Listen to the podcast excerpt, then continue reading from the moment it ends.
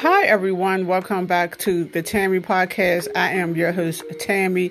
Thank you for joining me. I hope you guys had a wonderful weekend. In this episode, um, I just want to share a feel good story with you guys. Um, at least it was a feel good story for me. Um, during the Christmas season, right be- a few days before Christmas, um, I was like coming back, um, driving back from the mall, and I had planned on giving a homeless person some money when I saw, you know, when I ran into a homeless person.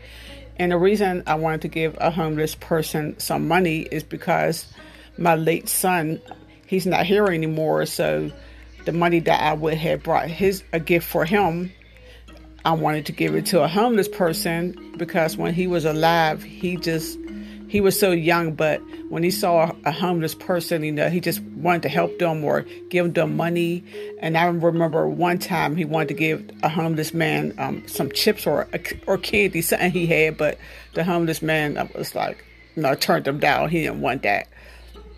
But anyway, um, on my drive back from the mall, I saw a homeless guy. He was standing like on the highway um, on a sidewalk, and I flagged him down and told him, um, you know, to come over here to my car.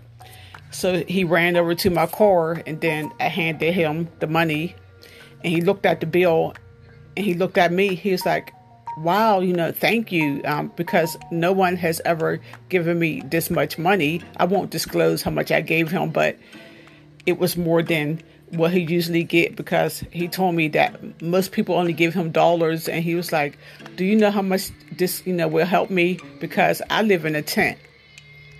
And he seemed like a fairly young man like in his like 40s he didn't seem to he didn't appear to be you know very old and he looked like he was um in shape physically. I don't know about mentally but it just i mean he was just so grateful. So you know he just really appreciated me giving him some money. And most people like frowned upon you know giving homeless people money because they think that they're going to take the money and go buy drugs.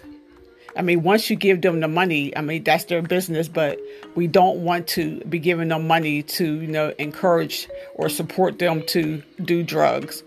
So hopefully you know this man took the money and brought some food or you know something besides drug or like deodorant something that he needs. Because I'm, i always wonder like when it gets like very cold outside it's snowing because where i live at we have four season and recently it was snowing. And i think about these people like i hope they don't be out there in the freezing cold. And i would just love to one day do something to like help them I mean, maybe one day. I mean, that's know, on my bucket list. That's one of my goals. Is to just like find a like figure out a way that um I can help them, even just to make their um day a little brighter. Like I made that homeless guy, you know, day a little bit brighter, and that just made me feel good. Was you know that I did something and he appreciated it. Okay, everyone. Um, thank you for listening, and come back and listen again.